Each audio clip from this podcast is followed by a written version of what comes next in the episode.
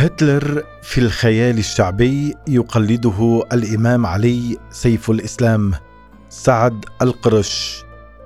في توثيقها الفني لمصائر المعالم بنايات شوارع ميادين باختفائها النهائي أو تشييد بدائل حديثة تسعى النصوص الروائية إلى تثبيت المشهد الزائل والتأريخ للجديد.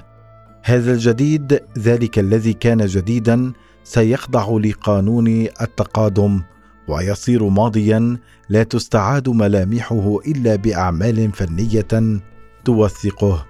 استعادة نظرا لاستحالة الإعادة ولعل العوامات النيلية أوضح الأمثلة على اختفاء أماكن كانت مسرحا للأشواق واللذات السرية والغياب والتغييب. وعقد الصفقات وتدبير المكائد اختفت العوامات ولن يشهد على وجودها إلا ما أوردته أفلام وثائقية وروائية وروايات أبرزها قصر الشوق وثرثرة فوق النيل وقصر الحب لنجيب محفوظ. وفي التوثيق للمكان توثيق آخر للزمان بمعنى الوقت. وبمعنى الزمان النفسي كما في رواية خان الخليل تذكر وقائع ربما يظنها القارئ من خيال المؤلف لولا ورودها في كتب تاريخية أو شهادات المعاصرين. هكذا تصير الرواية سجلا فنيا يقاوم مفهوم الفناء. في رواية بين القصرين ذكر لمعالم تختفي. ونهوض الجديد في ثورة 1919 كانت قهوة أحمد عبده مكانا مختارا لاجتماعات فهمي عبد الجواد وزملائه بسبب ميزاتها الأثرية التي تجعلها بمأمن من العيون. ثم سجل محفوظ في الثلاثية نفسها اختفاء القهوة من الوجود، اختفاء يشبه المحو وإزالة لتاريخ وثقته الرواية التي وثقت أيضا حدثا ذا دلالة بعد أن غادر أحمد عبد الجواد بيت أم مريم مستترا بالليل ساقه عسكر الإنجليز ومنعوه من الانعطاف إلى بيته وتجاهلوا دمدمته وفي الفزع الكابوسي تذكر وداع أم مريم إلى الغد أي غد؟ نظر الرجل الجبار الجليل إلى السماء وخجل أن يذكر اسم الله وفي فمه آثار الخمر وفي جسده بقايا عرق الغرام وعند بوابة الفتوح رأى في أضواء المشاعل جنودا من البوليس المصري فشعر بالأمان رأى حفرة عميقة كالخندق تعترض الطريق والأهالي يحملون التراب في المقاطف لردمها. عرف من زملائه أن فتوات حي الحسينية حفروها لمنع سير سيارات الإنجليز ويقال إن أحد اللوريات وقع فيها. بعد مئة عام قد يظن القارئ هذا المشهد خيالا روائيا يستهدف المفارقة بين الأمان والرعب النشوة والإذلال الجبروت ومواجهة مجهول يبلغ حد الموت. هذه الواقعة ذكرها المعلم يوسف أبو الحجاج في كتاب مذكرات فتوة الذي حققه صلاح عيسى. في الفصل الرابع حكى أن الأهالي في فورة ثورة 1919 حفروا خنادق لمنع حركة اللوريات. لقيت لك العساكر الإنجليز واقفين بالرصاص وأكبر شنب بيه باشا ضابط عسكري أفندي شيخ يشيلوا تراب يردم الخنادق دي. أعمال نجيب محفوظ توثق معالم اندثرت مثل حديقة الأزبكية ومسارحها حتى سورها للكتب القديمة إنشطر. حملم شظاياه اسمه القديم سور الأزبكية.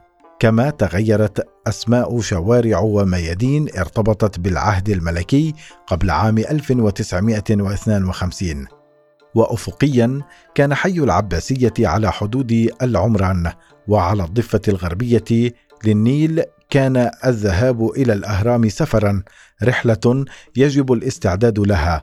وفي رواية حضرة المحترم لم تكن لعثمان بيومي خبرة بالأماكن تناسب لقاءه. يوم الجمعة بالموظفة الجديدة أنيس رمضان اقترحت حديقة الأزبكية فاعترض بحجة أنها مكان مكشوف.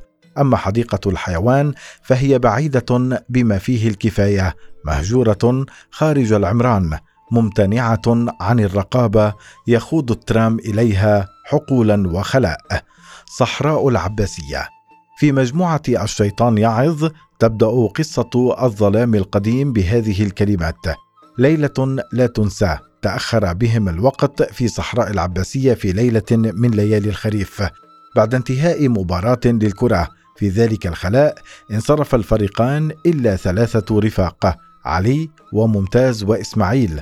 هبط عليهم الليل وراوا الظلام للمرة الأولى. وأمام الخوف قال أحدهم فلنمضي نحو المدينة قبل أن يدركنا الهوس. وسخر الآخر نسينا أن نحضر معنا بوصلة. الأماكن التي عرفها محفوظ سجل بدقة تفاصيلها وسبل الوصول إليها والخروج أو الهروب منها. أما الأماكن التي لم يخبرها ولم ترها عينيه فذكرها بتعميم على مساحة فضفاضة ممتدة بلا نهاية. في قصة اللقاء في مجموعة الشيطان يعظ يتناول انتقال الشاب القادم من قريته إلى فيلا آل فاضل في الهرم. من دون تحديد هل يقصد شارع الهرم أم منطقة الهرم الممتدة طولا وعرضا لكنه في مناطق الدراسة والأزبكية والقاهرة الفاطمية عموما يتمهل في الوصف لا يريد أن ينسى شيئا مما يعرف خشية أن يصير خبرا بعد عين. المكان شاهد حي على لحظة عمومية لا تتكرر. في الحرب العالمية الثانية لاذ الأهالي بالملاجئ في كل نوبة قصف. ترد هذه المشاهد في السكرية وفي روايات أخرى مثل خان الخليلي وقد اضطرت الأسرة إلى الانتقال إليه والأب يستنكر تبرم ابنه أحمد عاكف من العيش في هذا الحي العتيق. يقول الأب بحزم هذا الحي في حمى الحسين رضوان الله عليه وهو حي الدين والمساجد والألمان اعقلوا من أن يضربوا الإسلام وهم يخطبون ود المسلمين. لخصت الجملة الشعور الشعبي العام بالألمان كمنقذين أو على الأقل لا يريدون استعداء عدو عدوهم. ولا يختلف الحوار بين رواد القهوة وبعضهم متعلم عن هذا العشم في الأمان. لن يبلغ الأذى رأس الحسين وهتلر ينطوي على احترام عميق للبقاع الإسلامية. بل يقال إنه يبطن الإسلام. ليس هذا عليه ببعيد. ألم يقل الشيخ لبيب التقي النقي إنه رأى فيما يرى النائم علي بن أبي طالب يقلده سيف الإسلام. ترى ماذا ينتظر الأمم الإسلامية على يديه؟ سوف يعيد بعد فروغه من الحرب إلى الإسلام مجده الأول وينشئ من الأمم الإسلامية اتحادا كبيرا ثم يوثق بينه وبين ألمانيا بعهود الصداقة والتحالف. لذلك يؤيده الله في حروبه. وما كان لينصره لولا جميل طويته. وإنما لكل امرئ ما نوى.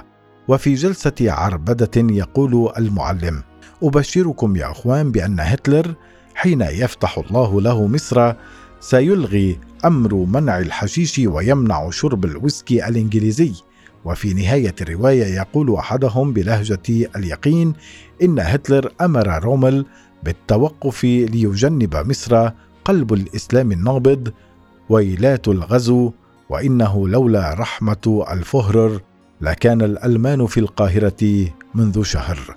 هنا تأريخ فني لسيكولوجية المقهورين تحت وطأة الاحتلال البريطاني ينتظرون مخلصا لا يقل اجراما لكنه عدو عدوهم. ويقترن بهذا التأريخ توثيق لمكان بعيد عن خان الخليلي حين أصيب الأخ الصغير رشدي بالسل نصحه الطبيب بالعلاج في مصحة بحلوان حيث الهواء الجاف النقي. ذاكرة الرواية حفظت تلك الحقيقة التاريخية لضاحية كانت رمزا للتعافي من الأمراض الصدرية قبل أن تجعلها مصانع الإسمنت جحيما. تغيير ملامح المكان يقترن بتحولات عمرانية ونفسية وطبية أيضا. وفي روايه الباقي من الزمن ساعة يسجل الراوي حنين الجدة سنية المهدي إلى صورة تذكارية ترجع إلى عام 1936 في بيت المهدية في حلوان. أبوها عبد الله المهدي شيد هذا البيت عندما أصابه الروماتيزم ونصحوه بالإقامة في حلوان مدينة الصحة والجفاف وكان البيت من نصيب ابنته. الخاطبة زكت سنية بهذا البيت عند أم حامد برهان فكان ضمن مغريات اختيارها. كان البيت قطعة من الجنة. هنا تحول في المكان إذ صارت منطقة حلوان عنوانا للتلوث الصناعي. في هذه الرواية أيضا تحول يخص الزمان. في مفتتح الرواية إشارة إلى أن عبد الله المهدي دخل الإسلام بعدما كان قبطيا من صلب أقباط وقبل نهاية الرواية تحكي سنية شيئا من تلك التفاصيل. لحفيدها رشاد الذي نوى أن يؤلف كتابا كان فرج. يرعى الأغنام وعشق الله والنساء وقرر ذات يوم أن يفجر قنبلة في بيئته العائلية الساكنة. أعلن إسلامه وحمل اسم محمد المهدي قائلا إن النبي زاره في المنام ودعاه إلى الإسلام. أما أهله فأكدوا أنه عشق فلاحة مسلمة ونذر بكريه للأزهر وهو الشيخ عبد الله المهدي أبو سنية مؤسس بيت المهدية في حلوان. ومن التحولات أيضا ما يلخصه قول أم سنية حين دخل الراديو البيت اقتربت القيامه يا أولاد. وتحاول رواية عصر الحب استعادة زمن غابر عبر رسم ملامح المكان إذ يتسرى عزة عبد الباقي بالسهر في الغرزة وهي كائنة في حجرة المراقبة بحصن أثري فوق قبو كان البوابة الشمالية للقاهرة. الغرزة تحتل موقعا فريدا. على الحد الفاصل بين التاريخ والعصر صار القبو ملجا للمتسولين وأمست حجرة رماه النبال غرزة للسكارى وعمل خفير الآثار خادما للجلسة يهيئ الجوز ويدور بها ويشارك في التدخين والعشاء. زمن الأحداث غير محدد بدقة وهناك إشارات إلى بدايات القرن العشرين بدخول عزة عبد الباقي مدرسة الحقوق ثم يدخل ابنه سمير مدرسة الهندسة قبل تحول المصطلح إلى كلية عام 1925 كما توجد مسارح في روضة الفرج والأزبكية.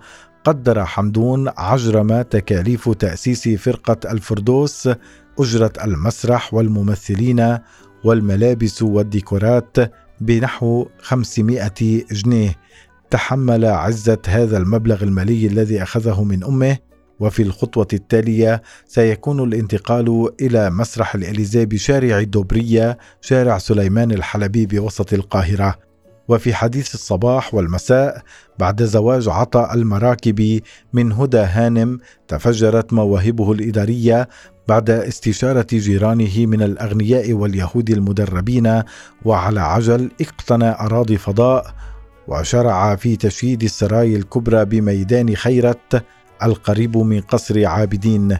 وفي قصص صباح الورد يحكي عن شارع الرضوان في حي العباسية وسعر متر الأرض مليم وقد انتقلت أسرة الراوي إلى العباسية والنقلة من الجمالية إلى العباسية في ذلك الزمان تعتبر وثبة من القرون الوسطى إلى أعتاب العصر الحديث حيث اختفت الأزقة وعربات الكارو والملآت اللف والقفاطين والجبب والعمائم وانتقلوا إلى مدينة تنعم بالخدمات العصرية من مياه وكهرباء وصرف صحي.